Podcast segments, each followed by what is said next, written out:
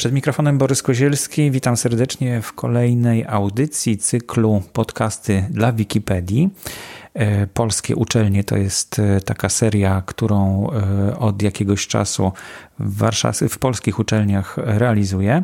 A dzisiaj zaprosił mnie do siebie pan doktor habilitowany Arkadiusz Wagner do siebie do domu, ponieważ spotykamy się w niedzielę, uczelnie są nieczynne, sklepy też, ale na uczelni nie mamy jak się spotkać, dlatego bardzo się cieszę, że mogę odwiedzić pana profesora tutaj w domu.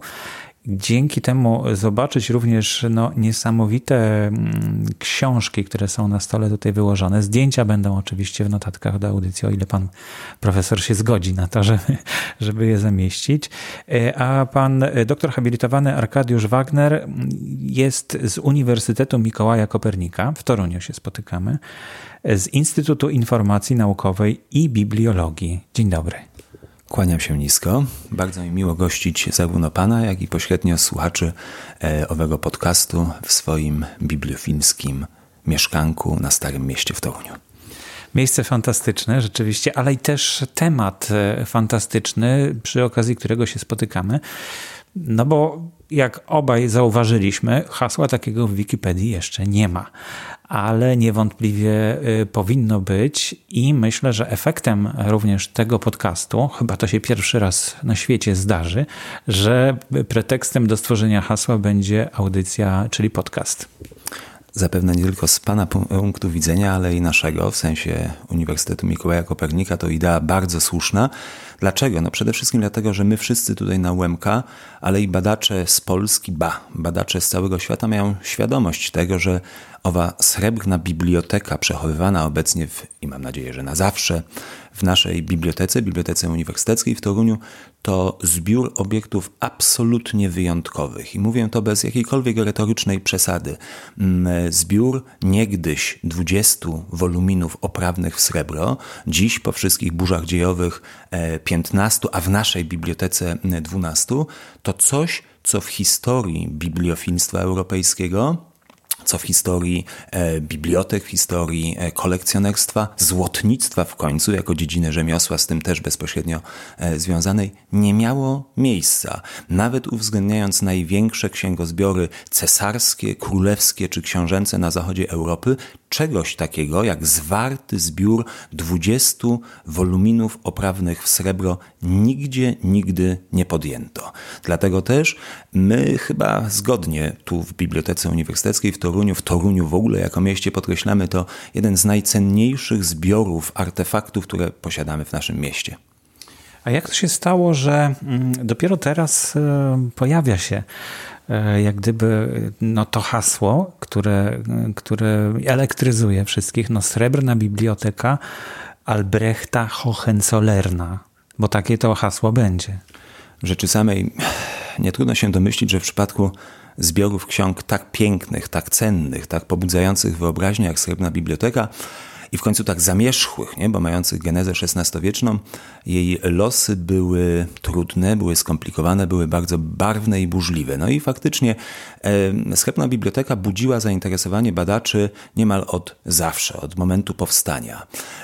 Sprawiała, że do Zamku Królewieckiego jeszcze za życia Albrechta, ale i po jego śmierci przybywali liczni uczeni, przybywali podróżnicy, przybywali w końcu władcy, że wspomnę chociażby o carze Piotrze Wielkim, którzy chcieli to coś wyjątkowego w tym zamku podczas swoich peregrinacji zobaczyć. I ten stan rzeczy oczywiście trwał przez wiek XVIII, wiek XIX, by w końcu pod koniec XIX wieku dwaj badacze niemieccy, Schwenke i Lange, przy okazji jednej z rocznic tamtejszej biblioteki, podjęli się napisania albumu poświęconego tejże bibliotece. No i ona stała się, czy on stał się takim przełomem w naszej powszechnej wiedzy na temat Srebrnej Biblioteki, dlatego że owa publikacja w języku niemieckim trafiła do szerokich kręgów badaczy i miłośników dawnej książki. Od tego momentu można mówić, że Srebrna Biblioteka trafiła na trwałe do obiegu naukowego. No i co trzeba podkreślić, do 1945 roku ona niejako funkcjonowała funkcjonowała oficjalnie jako ten zbiór obiektów w zbiorach niemieckich. No ale jak wiemy doskonale, Królewiec, owa Atlantyda Północy miała tragiczne losy. Na skutek bombardowań alianckich, brytyjskich w 1944 roku właściwie miasto zostało całkowicie obrócone w perzynę. Dzieła zniszczenia dopuszczono się, czy dokonano ostatecznie w 1945 roku podczas walk Armii Czerwonej z Niemcami. No i faktycznie, gdyby cokolwiek ze Srebrnej Biblioteki zostało tam na miejscu w Królewcu, mamy prawo sądzić, jej by już dzisiaj nie było. Dlatego też Niemcy zapobiegliwie podczas wojny wywieźli tą bibliotekę wespół z całą masą innych cennych zbiorów królewieckich do różnych pozakrólewieckich rezydencji, przede wszystkim do rezydencji w Karwinach, w której to znajdowała się ona, mówię teraz o Srebrnej Bibliotece, do końca wojny. Po zakończeniu wojny w różnych dramatycznych okolicznościach ona została ostatecznie przewieziona tutaj do Torunia, do nowo zakładanej biblioteki nowo zakładanego Uniwersytetu Mikołaja Kopernika. I odtąd większość ksiąg z tejże biblioteki się tutaj znajduje. Niemniej podkreślić trzeba, coś co zresztą z panem redaktorem sobie mówiliśmy zanim włączyliśmy mikrofon, ze względów politycznych o tej bibliotece wiele się nie mówiło przez grube kilkadziesiąt PRL-owskich lat. Dlaczego? Ano dlatego, że z jednej strony władze uniwersyteckie, władze naszej biblioteki obawiały się, że mogą pojawić się jakieś roszczenia, jakieś zabiegi, jakieś naciski na to, by ową bibliotekę przekazać Niemcom. Wszak była to biblioteka niemiecka, królewiecka, pruska. No ale z drugiej strony istniała obawa, że jakieś roszczenia względem niej pojawią się ze strony Związku Radzieckiego, prawda? Ze strony, nie wiem, władz Kaliningradu. Dlatego też myślę, że słusznie, biorąc pod uwagę specyfikę realiów politycznych, zapobiegliwie nie nagłaśniano faktu, że my coś takiego tutaj w Toruniu mamy, że owe skarby znajdują się u nas. Przełomem były lata 90., gdzie wybitny badacz dawnej książki w Prusach i nie tylko, pan profesor Janusz Tondel podjął się napisania monografii tejże biblioteki. No i faktycznie w 1992 roku powstała takowa, bogato ilustrowana i właściwie od dnia dzisiejszego ona do dziś jest tym podstawowym źródłem wiedzy o owej bibliotece. Aha, czyli mamy pierwsze źródło do naszego hasła, Srebrna Biblioteka Albrechta Hohenzollerna, czyli książka profesora Tondera. Tak? Tondela, Janusz Tondel, tak. Nie ma co ukrywać. Najaktywniejszy, najwybitniejszy badacz tejże biblioteki spośród dotąd zajmujących się tą biblioteką, tymi obiektami srebrnymi, które przede wszystkim w Toruniu się znajdują. Ja podkreślam przede wszystkim dlatego, że po 1945 roku albo jeszcze w tamtym roku nastąpiło pewne uszczuplenie pierwotnego zasobu. Najprawdopodobniej jeszcze w Karwinach, być może w trakcie transportu do Torunia, niektóre z nich zniknęły. Prawdopodobnie na skutek kradzieży, być może szabrownicy, którzy, powiedziałbym, z perspektywy i badawczej i kolekcjonerskiej mieli wyczucie, dlatego że przede wszystkim zginął wówczas absolutnie najpiękniejszy, najcenniejszy, najbogaciej zdobiony wolumin srebrnej oprawy wykonany przez mistrza rodem z Norymbergi, Corneliusa Vorwenda. To arcydzieło złotnictwa europejskiego faktycznie nie dotarło tutaj do Torunia. My dziś nie mamy pojęcia, co się z tym woluminem stało, choć ja osobiście też jako i naukowiec, i bibliofil mam trochę nadzieję, że on gdzieś istnieje. W jakiejś... Znaczy, że nie został przetopiony na metal? No, mając na uwadze chociażby losy sarkofagu z ciałem świętego Wojciecha w katedrze gnieźnieńskiej. Starsi słuchacze kojarzą losy tego obiektu, prawda, który w latach 80. bodajże został wykradziony z katedry i przeznaczony na przetopienie. Niestety i taką możliwość dopuszczam, że faktycznie ktoś kiedyś, choćby w tym 1945 roku, wykradł ten wolumin z myślą o tym, by go po prostu natychmiast przetopić, prawda? No ale ufam głęboko, że jednak była to kradzież z myślą o tym, by gdzieś ten wolumin, to arcydzieło złotnictwa sprzedać. A zatem być może gdzieś teraz, w tym momencie, gdy my rozmawiamy, jakiś bibliofil niemiecki, może amerykański, a może polski, ten wolumin sobie ogląda, mówiąc: ja go mam. Od po prostu. Czyli gdzieś na drodze z Kaliningradu do Torunia, tak? To musiało się stać. Dokładnie tak. Zresztą to się tyczy nie tylko tego najpiękniejszego i najcenniejszego woluminu w oprawie Vorwenda. Tyczy się to też innej, bardzo cennej oprawy, jednej z najwcześniejszych w całym tym księgozbiorze, wykonanej przez Christopha Rittera Starszego, złotnika norymberskiego. I to jest godne podkreślenia obiekt nie królewiecki, tylko właśnie wykonany najprawdopodobniej na zlecenie samego Albrechta Pruskiego w Norymberdze, która, dodajmy, w tamtym okresie, około połowy XVI wieku, była liczącym się w całej Europie centrum złotnictwa. Zatem z punktu widzenia takiego Albrechta jako władcy nowo powstającego czy nowo powstałego prowincjonalnego państwa, zamówienie w takim ośrodku takiego dzieła jak Srebrna Oprawa, zresztą oprawa dla księgi cenionego przez niego teologa Andreasa Osiandra, było czymś bardzo prestiżowym.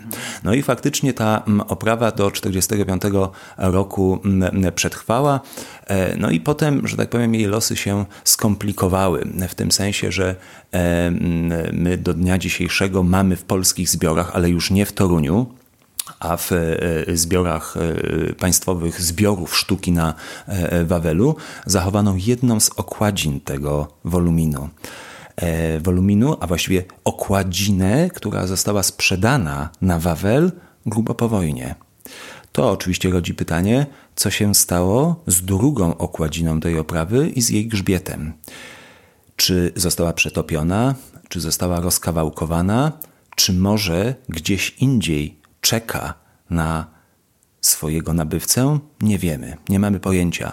Ona zresztą na Wawel została sprzedana w dość tajemniczych okolicznościach, do końca nie wiadomo, kto to zrobił. W każdym bądź razie fakt, że w okresie PRL-u ta oprawa została, a właściwie jej fragment został sprzedany na Wawel, rodzi tego rodzaju spekulacje. Gdzie jest reszta tej oprawy? Ja osobiście, jeszcze raz podkreślam, żyję tą nadzieją, że gdzieś w Polsce albo gdzieś za granicą ta dalsza, nieznana, oficjalnie nieznana dzisiaj badaczom część się znajduje. No może doczekamy, że pojawi się i ujrzy światło dzienne i dzięki temu my będziemy również mogli zobaczyć, bo może ktoś coś takiego ma i nie wie, co to jest. Tak też może być, ale może wróćmy do samego początku. Ja bym chciał się dowiedzieć, myślę, że słuchacze również, kiedy powstała ta biblioteka. W jaki sposób powstała, bo Albrecht Hohenzollern, no to brzmi trochę jak wielki mistrz krzyżacki i nie wiem, czy to nie miało coś wspólnego zresztą z krzyżakami na tym terenie, bo to teren późniejszych Prust, ale krzyżacki teren. W rzeczy samej Albrecht von Hohenzollern został wielkim mistrzem krzyżackim w 1511 roku, by po około 10 latach, na początku lat 20. XVI wieku, zlikwidować państwo krzyżackie i samemu zostać pierwszym księciem luterańskim w Europie. Zresztą na skutek jego bliskich kontaktów z Martinem Lutrem, pod wpływem którego na początku lat 20. bardzo się znajdował. My z naszej polskiej perspektywy oczywiście kojarzymy rok 1525, jego hołd w Krakowie złożony Zygmuntowi Staremu już jako jako książę owego świeckiego państwa. No i proszę Państwa, od tego czasu rozpoczynają się już dzieje i państwa luterańskiego w Prusach i ta interesująca biografia Albrechta, który krótko potem, bo w 1526 roku ożenił się z księżną Dorotą. Dodajmy, że była to osoba bardzo ceniona w księstwie pruskim jako niezwykle rzetelna, oddana państwu żona władcy, a przy tym mamy prawo sądzić, że bibliofilka, po której zresztą do dnia dzisiejszego został obiekt bardzo ciekawy, cenny i wyjątkowy, a mianowicie jedna z niewielu w zbiorach światowych i jedyna właściwie w zbiorach polskich oprawa modlitewnika. Ale jaka oprawa? Oprawa tak zwana sakwowa, czyli o charakterze charakterystycznej budowie, w której okładziny mają swoje przedłużenie zakończone czymś w rodzaju supełka, którym to supełkiem i zakończeniem można było taką oprawę przytrzymywać na podobieństwo, nie wiem, torebki czy innego przedmiotu, z którym taka pobożna matrona niczym właśnie z luksusową torebką mogła wybierać się do kościoła. Zwykle tego rodzaju oprawy były wykonywane ze skóry, rzadziej z luksusowych tkanin i ta nasza toruńska, bo ona się zachowała po księżnej Dorocie, ona faktycznie ma oprawę aksamitną, zresztą wzbogaconą pięknymi okuciami. No ale to oczywiście dygresja szalenie interesująca z bibliologicznej czy bibliofilskiej perspektywy, natomiast wypada nam wrócić do dziejów Albrechta i jego państwa. Po śmierci Doroty w 1546 roku Albrecht przez pewien czas żył samotnie. Źródła penetrowane m.in. przez przywołanego pana profesora Tondela wskazują, że owa samotność bardzo mu doskwierała i jako władcy, i jako mężczyźnie. Czyli taki normalny człowiek, jednym słowem. Przynajmniej pod tym względem najnormalniejszy człowiek, najnormalniejszy mężczyzna.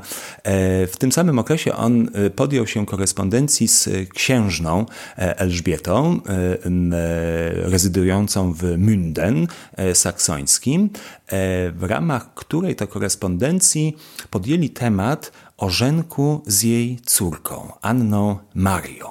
No i faktycznie po paroletniej wymianie korespondencji, kurtuazji, już nie tylko z samą Elżbietą, ale również młodocianą Anną Marią, w 1550 roku w Królewcu dochodzi do ślubu między Albrechtem a właśnie ową Anną Marią z Münden. Nadmieńmy, że była ona młodsza od Albrechta o bagatela 42 lata. I myślę, że ta okoliczność tutaj miała spore znaczenie w procesie kształtowania się Srebrnej Biblioteki. Dlaczego? Dlatego, że po pierwsze, jeżeli bazować na takich oficjalnych, ogólnie przyjętych informacjach na temat tej biblioteki, ona mogła przywieźć ze sobą do Królewca pewną szczególną książkę, a mianowicie rękopis sporządzony, napisany przez jej matkę, ale przeznaczony nie dla niej, tylko dla jej brata, który to rękopis zawierał coś w rodzaju wytycznych matczynych dla syna młodego księcia. Z wielu względów ten rękopis najprawdopodobniej nie został zaakceptowany. Być może nawet nie został przyjęty przez syna, a że miał piękną, srebrną oprawę opatrzoną herbami rodowymi, no to księżna prawdopodobnie jako cenne precjozum, jako piękny, złotniczy przedmiot, a jednocześnie pamiątkę po własnej matce, mogła zabrać go ze sobą do Królewca. No i ten właśnie wolumin, a konkretniej ta oprawa, wykonana albo w Münden, czyli w owej rodowej miejscowości Elżbiety i Anny Marii, ale niewykluczone, że w Królewcu, czyli w tym okresie, w którym Albrecht korespondował z Elżbietą, wolumin z tą oprawą stanowił jakby zalążek Srebrnej Biblioteki. No i to faktycznie moglibyśmy potraktować jako taki pierwszy istotny akord w procesie tworzenia, w procesie rozwijania się Srebrnej Biblioteki. O tyle ważny, że mamy do czynienia z pierwszym woluminem w srebrnej oprawie. Natomiast krótko potem, bo najprawdopodobniej na początku lat 50. XVI wieku, doszło do powstania kolejnej srebrnej oprawy. To była owa wspomniana już przeze mnie oprawa zamówiona przez Albrechta w Norymberdze. Oprawa dla książki, dla druku owego Osiandra, teologa bardzo cenionego przez Albrechta. Panie redaktorze i proszę Państwa, my nie wiemy do końca, w jakich okolicznościach ona została zamówiona, czy ona funkcjonowała w księgozbiorze Albrechta, czy Anny Marii. Faktem jest natomiast, że mamy do czynienia z drugą srebrną oprawą, która znalazła się w posiadaniu tej książęcej pary. O ile owa oprawa z Münden bądź Królewca wytyczała początek historii Srebrnej Biblioteki, o tyle owa druga, norymberska oprawa wytycza początek charakterystycznej stylistyce, czy wręcz stylowi dekoracji tychże opraw. Dlaczego? Ano dlatego, że o ile jeszcze owa oprawa z Münden bądź Królewca jest po prostu renesansowa, z dekoracjami italianizującymi, antykizującymi itd., o tyle owa oprawa norymberska reprezentuje już dojrzały styl manierystyczny. To znaczy jej okładziny i grzbiet są pokryte dość finezyjnym wzorem maureskowo-wstęgowym, charakterystycznym właśnie dla tendencji manierystycznych w sztuce XVI wieku. W dodatku zresztą wykonana była ona w dość skomplikowanej technice trawienia, nie rytowania, a trawienia. No i w końcu pośrodku okładzin miała ona wyeksponowane dwa medaliona, właściwie plakiety reliefowe ze scenami religijnymi, których sama koncepcja właśnie plakiety wpisywała się doskonale w zainteresowania czy tendencje kolekcjonerskie tamtego czasu. Po prostu w kręgu niemieckim, ale nie tylko, bo geneza tego zjawiska była włoska, bardzo ceniono plakiety albo z motywami antycznymi, antykizującymi, albo religijnymi, to właśnie przede wszystkim w Niemczech, które traktowano jako przedmioty kolekcjonerskie, prawda? Przechowywane w kunstkamerach, czyli w ówczesnych zbiorach sztuki, no ale też jak się przekonujemy, były one czasem aplikowane na książki. Mamy zatem ową drugą oprawę Srebrnej Biblioteki, która powstała znowu nie w Królewcu, a poza tym miastem, w Norymberdze. No właśnie, przyjrzyjmy się dalszym losom. Wkraczamy w początek lat 50., w których, jak mamy prawo dzisiaj sobie wyobrazić, księżna i jej mąż, 42 lata starszy, dostrzegają, że takie srebrne oprawy woluminów o tematyce religijnej i nie tylko są czymś nie tylko pięknym, ale dodającym splendoru ich posiadaczom.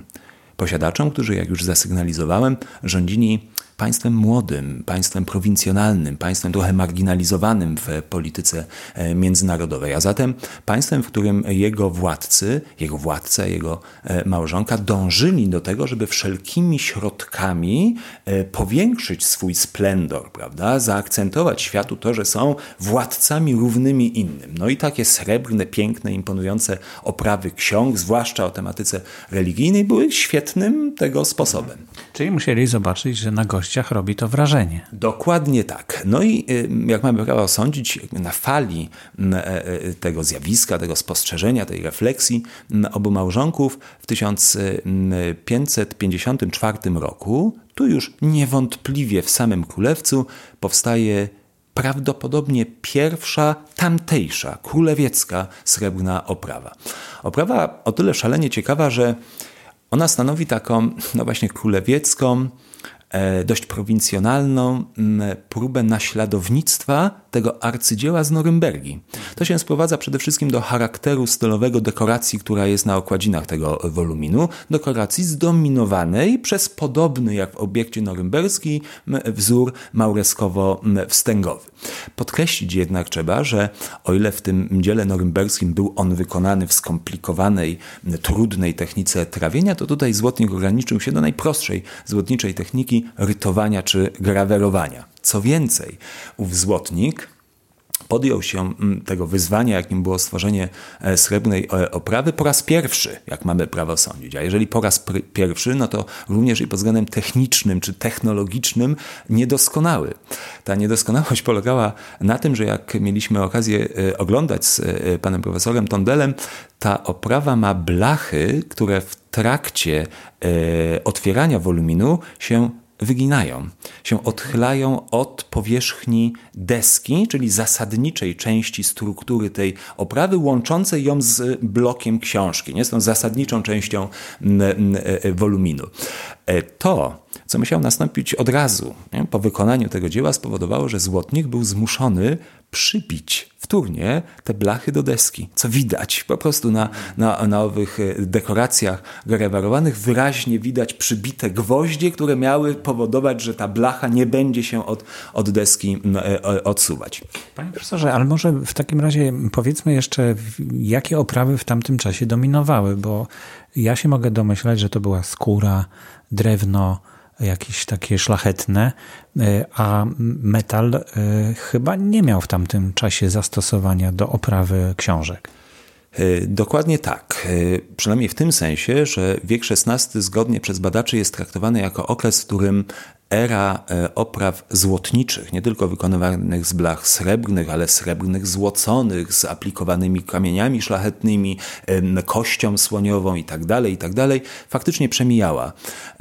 Złoty okres opraw złotniczych, opraw na luksusowych, kosztownych, finezyjnie zdobionych księgach liturgicznych, to były czasy karolińskie, ottońskie i romańskie. To faktycznie w tamtym okresie powstały najcudowniejsze precjoza, czy arcydzieła tego rodzaju dziedziny sztuki, sprowadzające się chociażby do aplikowania na złote, czy też srebrne i złocone okładziny mnóstwa szlachetnych kamieni, czy plakiet z rzeźbionej kości słoniowej. W późniejszym okresie, w okresie gotyckim, XIV-XV wiek, wciąż tworzy się oprawy złotnicze, ale one mają już niemal zawsze znacznie skromniejszą formę niż te ich romańskie czy ottońskie odpowiedniki. W wieku XVI tworzeniu tego rodzaju złotniczych opraw na księgach liturgicznych trochę nie służyły też okoliczności polityczne czy religijne, prawda? Mówimy o okresie zamętu religijnego, mówimy o okresie rozwijającego się luteranizmu czy w ogóle protestantyzmu. To powodowało, że jakby dążenie, pragnienie opatrywania ksiąg liturgicznych możliwie najkosztowniejszymi oprawami po prostu zmalało. Co oczywiście nie znaczy, że w tamtym okresie oprawy złotnicze, nierzadko finezyjne pod względem artystycznym, technicznym, nie powstawały. Ja osobiście i inni badacze mieliśmy okazję analizować rozmaite zachodnioeuropejskie oprawy wykonywane ze szlachetnych kruszców, zdobione czy to kamieniami szlachetnymi, czy techniką barwnej emali, ale były to jednak stosunkowo rzadkie dzieła. Poza tym dzieła zazwyczaj małego formatu, dlatego że tego rodzaju oprawy wykonywano raczej z myślą o księgach modlitewnych, małoformatowych, luksusowych, aniżeli wielkich woluminach liturgicznych typu mszały, ewangeliarze, ewangelistarze itd. A zatem faktycznie wiek XVI to czas, w którym generalnie era opraw złotniczych przemijała. Oprawy złotnicze w tamtym okresie odgrywały faktycznie marginalną rolę w całokształcie produkcji opraw w ogóle. Trudno się zresztą temu dziwić. Mówimy o okresie dynamicznego rozwoju drukarstwa, produkcji książki drukowanej, rzecz jasna, za którą musiała iść intensyfikacja produkcji opraw.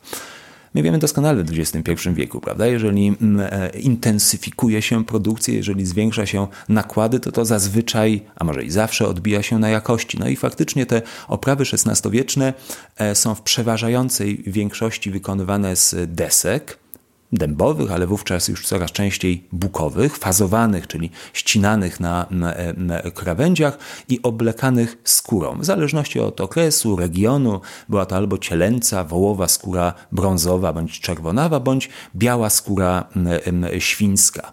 Dodajmy, że w tamtym okresie też coraz rzadziej już stosuje się na tego rodzaju oprawach okuć mosiężnych, a już tym bardziej szlachetnych metali, co miało wiele przyczyn, ale między innymi taką, że po prostu księgozbiory przyrastały w tamtym czasie.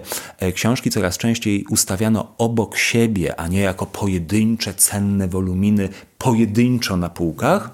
W efekcie czego takie okucia stawały się niepraktyczne. One by po prostu kaleczyły lica opraw stojących obok. Obok owych opraw w deski i skórę upowszechniała się w tamtym okresie produkcja opraw pergaminowych, zarówno na tekturze, czyli usztywnionych, jak i z tak zwanego miękkiego pergaminu, czyli po prostu płachty pergaminu niejako nałożonego na strukturę bloku książki, dzięki czemu ten blok chroniono, ale możliwie najmniejszym kosztem. Od naturalne konsekwencje umasowienia produkcji książki, w tym i umasowienia produkcji introligatorskiej. A zatem trzeba podkreślić, że zwłaszcza w tym okresie, w którym absolutnie dominowały oprawy par excellence introligatorskie, właśnie takie skórzane czy pergaminowe, pojawienie się w księgozbiorze księcia pruskiego zbioru ksiąg oprawnych w srebro musiało robić wielkie wrażenie. No i faktycznie to wrażenie, jak już w pierwszych słowach sobie sygnalizowaliśmy, trwało przez kolejne wieki do dnia dzisiejszego. No i musiało to robić wrażenie również dlatego, że ktoś, kto miał takie zbiory, takie książki, kojarzył się z jakimś władcą, który od dłuższego czasu już funkcjonuje i cieszy się jakimś prestiżem, tak? To chyba rósł prestiż przez to, że właśnie posiadali takie okucia. Ale proszę, bo już mamy 2 książki z tej biblioteki omówione prawie, natomiast jakie książki zasługiwały na to, żeby być tak oprawione, żeby tak je wyróżniać? Tak, to bardzo istotna kwestia, ściśle związana z tym problemem splendoru czy prestiżu. Otóż wyróżnikiem Srebrnej Biblioteki jest to, że z małym wyjątkiem te srebrne okładziny znajdują się na książkach religijnych. Więcej, znajdują się na książkach protestanckich, luterańskich, co miało swoją wyraźną wykładnię ideową czy polityczną.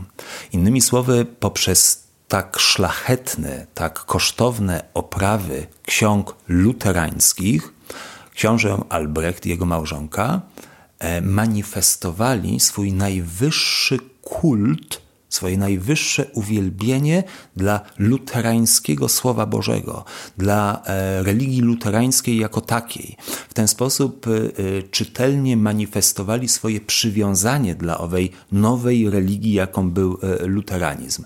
Dlatego też w istocie trzeba tego rodzaju oprawy traktować nie tylko jako wyraz umiłowania sztuki, prawda, gustów estetycznych książęcej pary, ale również jako wyraz pewnej politycznej czy ideologicznej, czy religijnej manifestacji tejże książęcej pary. Z tego punktu widzenia takie srebrne oprawy były po prostu potrzebne Albrechtowi, prawda, jako owemu księciu protestanckiego państwa, jako wyraz jego przywiązania do tej nowej religii luterańskiej. Mhm. Jakie kolejne książki pojawiły się w tej bibliotece? No właśnie, mamy rok 1554, owa piękna, naśladująca dzieło norymberskie, ale nie do końca udana oprawa, po której w 1555 roku powstaje przywołane już wcześniej arcydzieło złotnictwa.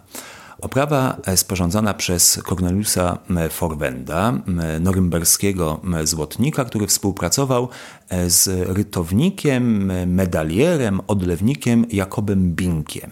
I czy to znaczy, że nasz bohater rozczarowany został poprzednim wykonaniem i powrócił do artystów w Norymberdze, żeby przywrócić jakość wykonania? Na pewno był rozczarowany tą oprawą z 1954 roku, dlatego że w późniejszych dziełach nie obserwujemy już żadnego, którego dałoby się powiązać z tym pierwszym mistrzem. A zatem po prostu podziękowano mu za współpracę, by faktycznie zlecić wykonanie kolejnego dzieła wybitnemu mistrzowi, który wówczas działał już w Królewcu, ale reprezentował niejako norymberskie środowisko artystyczne, środowisko złotnicze. To widać, dlatego że jest to oprawa, która, jak już wspomniałem, reprezentuje nie prowincjonalny, a prawdziwie europejski poziom wykonania. O ile niemal wszystkie oprawy ze Srebrnej Biblioteki cechują się dominacją dekoracji rytowanej nad dekoracjami wykonanymi w innych technikach, o tyle tutaj mamy do czynienia przede wszystkim z dekoracją właśnie odlewaną, pięknie cyzelowaną, przedstawiającą delikatnie, drobiazgowo, skrupulatnie ukazane sceny religijne, znajdujące się zarówno w tak zwanym zwierciadle, czyli w centralnym polu tej oprawy, jak i w jej obramieniu.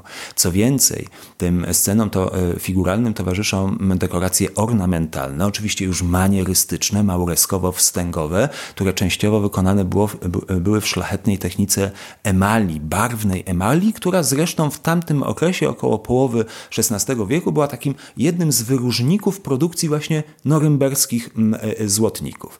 Co więcej, pośrodku górnej i dolnej okładziny znalazły się odlewane i emaliowane herby książęcej pary, według takiej formuły: herb księcia na górnej, tej bardziej szlachetnej, bardziej eksponowanej okładzinie, herb księżnej na okładzinie dolnej. No i w końcu ów wątek, nazwijmy to dynastyczny, a w każdym razie książęcy, został wyeksponowany w narożnikach obu okładzin poprzez zwielokrotnione quasi-medalierskie medaliony przedstawiające popiersia książęcej pary. W ten sposób mamy do czynienia z oprawą, która i pod względem czysto technicznym, i pod względem ikonograficznym, pod względem treści religijnych i politycznych, które wyraża, jest czymś naprawdę wyjątkowym. Nie tylko na tle innych srebrnych opraw królewieckich, ale podobnych dzieł w ogóle w Europie. Mhm. I do jakiej wielkości ta biblioteka zmierzała albo jaką osiągnęła wielkość? No bo biblioteka, no to nie są 2-3 książki, tylko już cały zbiór. W rzeczy samej ów 1555 rok był najprawdopodobniej przełomowy w historii tworzenia się tej biblioteki, dlatego że mamy do czynienia z przynajmniej 2 innymi oprawami, które na pewno w tym samym roku były wykonane, bo mają datę 1555, czy to na okładzinie metalowej, czy to na obcięciu kart. Natomiast podkreślić trzeba, że cały szereg innych opraw, na podstawie ich cech stylistycznych, na podstawie techniki wykonania, na podstawie ikonografii, mamy prawo uznawać za dzieła, które powstały albo też w tym samym 1555 roku, albo około tej daty, czyli niewykluczone, że troszkę wcześniej, prawda? Chociażby w 1554 roku, ale raczej bardziej prawdopodobne, że nieco później, 1556-57. Dodajmy do tego, że poza owym mistrzem Vorwendem, który wykonał dzieło tak wspaniałe, ale jednocześnie tak kosztowne, że jak wiele wskazuje, spotkało się to z silną zazdrością, zawiścią innych złotników, którzy ponoć doprowadzili do tego, że Vorwend musiał się, mimo owego spektakularnego sukcesu, jakim było wykonanie takiej oprawy, krótko potem wyprowadzić z Królewca. Od ludzka, rzemieślnicza, wewnątrzprofesyjna zawiść. Tak czy inaczej, oprócz Vorwenda, który wykonał dla Albrechta tylko jedno dzieło introligatorskie, czy introligatorsko-złotnicze, mamy w tym 1555 roku i w kolejnych latach do czynienia z realizacjami sporządzonymi przez innych już królewieckich artystów, jak Paul Hoffman, Hieronymus Kessler, czy chyba najważniejszy z nich Gerhard Lenz. Podkreślam najważniejszy, dlatego że jak wskazuje analiza formalno-techniczna owych srebrnych opraw, on w największym stopniu był zaangażowany w produkcję tych dzieł. To znaczy, chociaż niektóre z nich, czy inaczej nawet mówiąc, poszczególne dzieła sporządzane były przez kolejnych złotników, to on albo sprawował pieczę nad tym wszystkim, albo przynajmniej zaopatrywał owych złotników, wykonawców kolejnych dzieł, w newralgiczne elementy. Elementy odlewane, elementy szczególnie wyróżniające się z dekoracji i dodajmy do tego często multiplikowane, w tym sensie, że wykonywane z jednej i tej samej formy. A zatem mamy do czynienia z kilkoma złotnikami lokalnymi, którzy partycypują w tworzeniu tej srebrnej biblioteki. Ja może dodam, że fakt lokalności tych złotników jest o tyle istotny, że wpisuje się w pewne zjawisko, które podkreślane jest przez biografistów Albrechta, mianowicie jego aktywne wspieranie lokalnej gospodarki, w tym i lokalnego rzemiosła, a w tym i rzemiosła złotniczego. Dlatego też ze względów prestiżowych on te pojedyncze dzieła, jak oprawa Rittera, zlecił gdzieś na zewnątrz, w Norymberdze, ale potem jednak, od tego 1555 roku decydował się zlecenia kierować do sił lokalnych. Mówiąc wprost, zostawiając pieniądze za te zlecenia w kieszeni czy w sakwie lokalnych rzemieślników, zresztą sprowadzonych przez siebie, bo i ten Vorwend i Lenz najpewniej byli rzemieślnikami sprowadzonymi przez Albrechta do królewca nad Pregołem. Zatem nasuwa się myśl, jeżeli ich sprowadził, to musiał im zapewnić warunki bytu, musiał im dawać zlecenia. Tak czy inaczej mamy ów 1555 rok jako datę, w której powstało najwięcej dzieł tego rodzaju, ale mamy prawo sądzić, że i w kolejnych latach, pod koniec lat 50. powstawały następne srebrne oprawy, by przekonać się, że ostatnia datowana wykonana została w 1562 roku.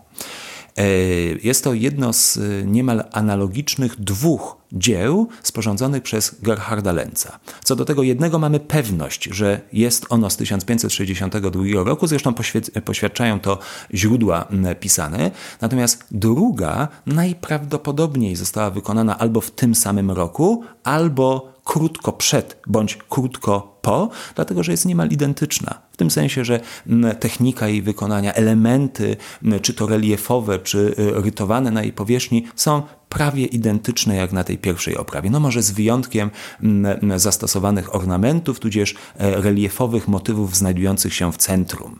Po prostu. A czy wiemy, która, bo mówi pan ostatnia, tak, ale która z kolei to była? 20. Cała Srebrna Biblioteka liczyła 20 oprawnych w srebro woluminów. Czy było więcej?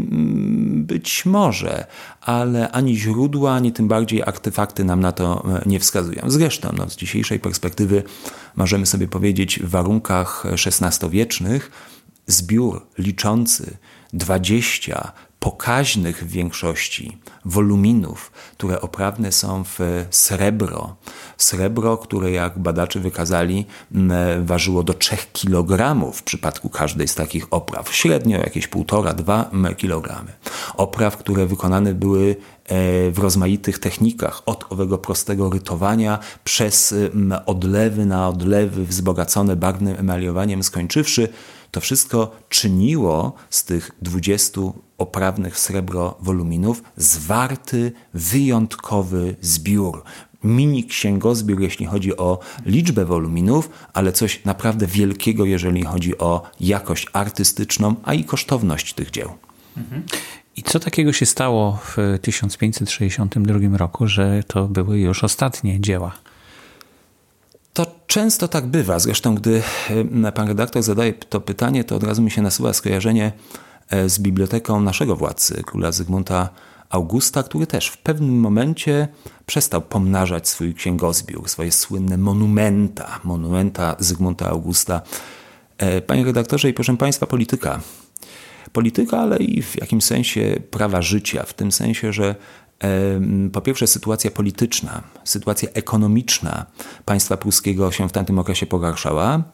Po drugie zaś w obliczu zgryzoty związanej z owymi problemami, jak mamy prawo sądzić, ani nie miał książę Albrecht ochoty, ani nie miał pieniędzy na to, by łożyć kolejne pokaźne sumy na wykonywanie następnych srebrnych opraw. Od po prostu pewne mechanizmy psychologiczne. Po nasyceniu się tymi 20 woluminami, a jednocześnie w obliczu rosnących problemów finansowych, które kazały mu lokować, po prostu przeznaczać pieniądze na coś innego niż takie przedmioty zbytku bądź co bądź, nie było już potrzeby, nie było już ochoty, nie było już woli w książęcej parze, by ten księgozbiór pomnażać. Zresztą lata 60. XVI wieku to jest ciężki okres w ich nawet pożyciu małżeńskim.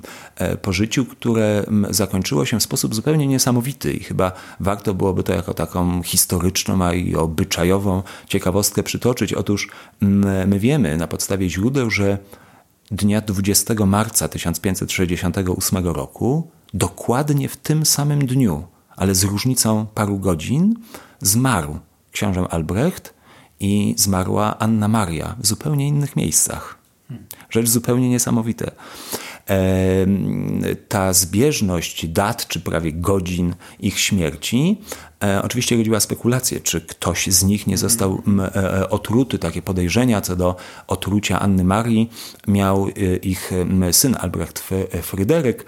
Jednak badania przeprowadzone, być może na jego zlecenie, przez jakąś specjalną komisję medyków na dworze królewieckim zaprzeczyły takiej możliwości i faktycznie ona w tamtym okresie ciężko chorowała, bodajże na gruźlicę czy na zapalenie płuc. Od po prostu taka trochę nadnaturalnością trącąca zbieżność dat. Ale faktem jest też, że w tych ostatnich latach swego życia Anna Maria była na przykład silnie skonfliktowana z dworem księcia Albrechta. Znany jest przypadek o posmaku skandalu, w którym podczas jednego z balów, czy też innych uroczystości, Anna Maria spoliczkowała jednego z wysokich urzędników książęcych, co zostało bardzo źle przyjęte przez środowisko dworzan i niejako zmusiło Albrechta do tego, żeby ekspediować swoją małżonkę do pozakrólewieckiej rezydencji, jednej z rezydencji książęcych, w której to Anna Maria właściwie spędziła już resztę życia, w narastającej zgryzocie, w narastającym poczuciu odseparowania od życia na dworze. Tak więc jak pan czy też słuchacze słyszą, to nie był czas sprzyjający radosnemu pomnażaniu księgozbioru. Dobrze, ale w takim razie wartość tego księgozbioru, tej biblioteki była już doceniana przez współczesnych. I co się stało po śmierci małżonków z biblioteką? Tu trzeba podkreślić, że w odróżnieniu właśnie od wielu książęcych czy królewskich księgozbiorów polskich, los obszedł się z tą biblioteką relatywnie bardzo łagodnie. Otóż ona pozostała na Zamku Królewieckim, była w dyspozycji następców Albrechta i Anny Marii. Jak donoszą nam źródła historyczne, przynajmniej od początku XVII wieku cieszyła się wielką popularnością czy zainteresowaniem wszelkich osób, które do Zamku Królewieckiego przybywały.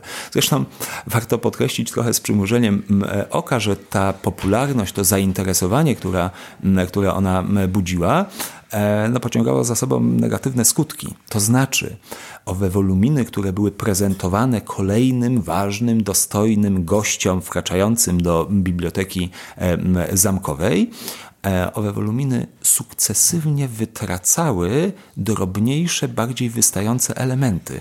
Przede wszystkim zapięcia.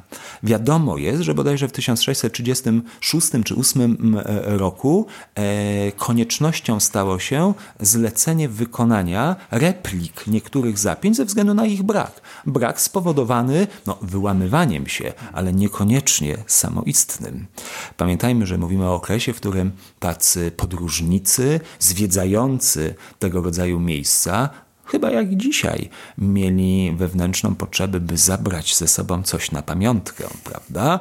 A cóż wspanialszego niż zabrać ze sobą cząstkę słynnej srebrnej biblioteki. To zaś powodowało, że właśnie owe woluminy sukcesywnie z tych drobniejszych, delikatniejszych, łatwiejszych do wyłamania elementów się zubażała.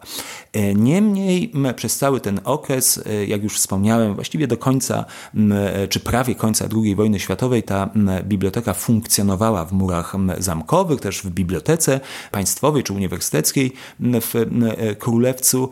I jako takie największe precjozum, największy skarb tejże biblioteki, a zarazem i chyba miasta Królewca, przetrwała ona do przywołanego już końca wojny. I obecnie jest w Toruniu. No właśnie, wypadałoby jeszcze raz z nieskrywaną dumą podkreślić. Ona jest jednym z najcenniejszych skarbów znajdujących się w Bibliotece Uniwersyteckiej w Toruniu. Nie muszę chyba dodawać, że przechowywana jest w skarbcu bibliotecznym, w klimatyzowanym magazynie, a ze względu na szczególną rangę i artystyczną, i historyczną tych woluminów pokazywana jest, udostępniana jest naprawdę w szczególnych okolicznościach. Zresztą jest to o tyle naturalne i oczywiste, że mówimy o oprawach wykonanych ze srebra, w przypadku którego taka częsta prezentacja, częste zmienianie miejsca ich prezentacji dość negatywnie wpływa na samo srebro. Srebro, które ma tendencję do patynowania, do czernienia. Dążymy, przede wszystkim dyrekcja biblioteki pod kierownictwem doktora Krzysztofa Nierzwickiego zabiega o to, by tym woluminom zapewnić po prostu jak najlepsze warunki przechowywania. Z myślą o czymś oczywistym, o tym, by one w jak najlepszym stanie przetrwały od po prostu dla następnych pokoleń. Czyli zobaczyć jej fizycznie nie możemy. A czy możemy ją zobaczyć na zdjęciach? Czy może jest udostępniana w jakichś okresach do zwiedzania, żeby publiczność mogła po prostu, może nie dotknąć, ale przynajmniej z bliska zobaczyć? Ja bym powiedział tak, że ona nie jest możliwa do zobaczenia na co dzień. Ale to się tyczy właściwie wszystkich cennych woluminów przechowywanych i w naszej bibliotece, i w innych bibliotekach naukowych w Polsce i na świecie w zbiorach specjalnych, prawda? To nie są obiekty, które można sobie od tak po prostu, przychodząc do biblioteki, wypożyczyć do domu. Natomiast faktycznie podczas różnych uroczystości, ale też i podczas okolicznościowych wystaw owe dzieła, albo i konferencji też, owe dzieła są wyciągane z magazynu i ci, którzy, powiedziałbym tak, potrafią szczególnie docenić ich rangę artystyczną i historyczną. Jeśli bardzo pragną, to prędzej czy później te oprawy albo wszystkie, albo część z nich będą mogli zobaczyć. Natomiast jeżeli chodzi o sposób ich upublicznienia w inny sposób, tak, jak najbardziej. One zostały wielokrotnie obfotografowane, abstrahując od wspomnianej już monografii, albumowej monografii profesora Tondela. Ich reprodukcje znajdują się w rozmaitych innych publikacjach. Tutaj nadmienię, że oprócz Biblioteki Uniwersyteckiej w Toruniu inne egzemplarze znajdują się, jak już wspomniałem, na Wawelu, znajdują się w Bibliotece Narodowej we Warszawie, jeden wolumin i też w końcu jeden wolumin w Muzeum Warmii i Mazur w Olsztynie, gdzie dodajmy, tam również mają status wyjątkowych artefaktów złotniczych. W każdym razie ten, kto chciałby przekonać się, jak one wyglądały i wyglądają, nie będzie miał z tym problemów. Literatura na ten temat jest, monografia profesora Tondela jest ogólnie dostępna, a może przy okazji pytania, które pan zadaje, dodałbym, że wraz z panem profesorem Tondelem aktualnie finalizujemy pracę nad anglojęzyczną monografią tej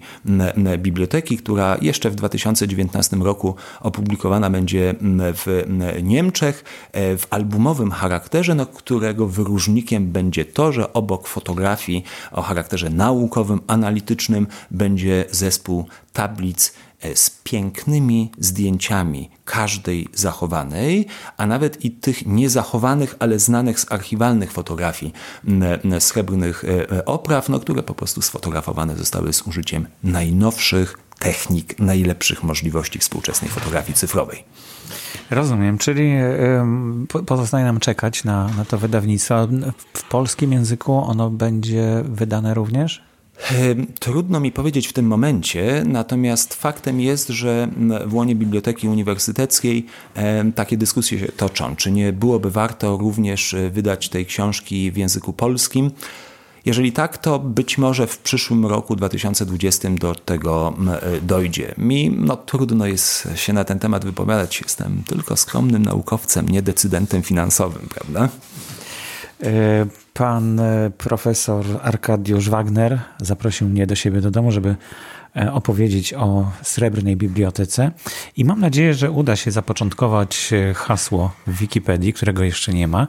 Mamy już kilka informacji o źródłach, wystarczy teraz sięgnąć do tych źródeł i stworzyć zalążek artykułu, a potem być może cały artykuł. Jeśli chodzi o ilustrację, to jeszcze porozmawiam tutaj z panem profesorem na ten temat, czy można je udostępnić, czy nie, czy to trzeba z uniwersytetem rozmawiać. Cóż, to taka bardzo ciekawa przygoda w historię. której pewnie, tak jak ja, zbyt wiele osób nie znało. A dzięki temu, że pan profesor zgodził się opowiedzieć o niej, no dzięki temu będziemy mogli również uczestniczyć w dalszej historii tej biblioteki. Dziękuję bardzo za rozmowę. Dziękuję również, kłaniam się nisko.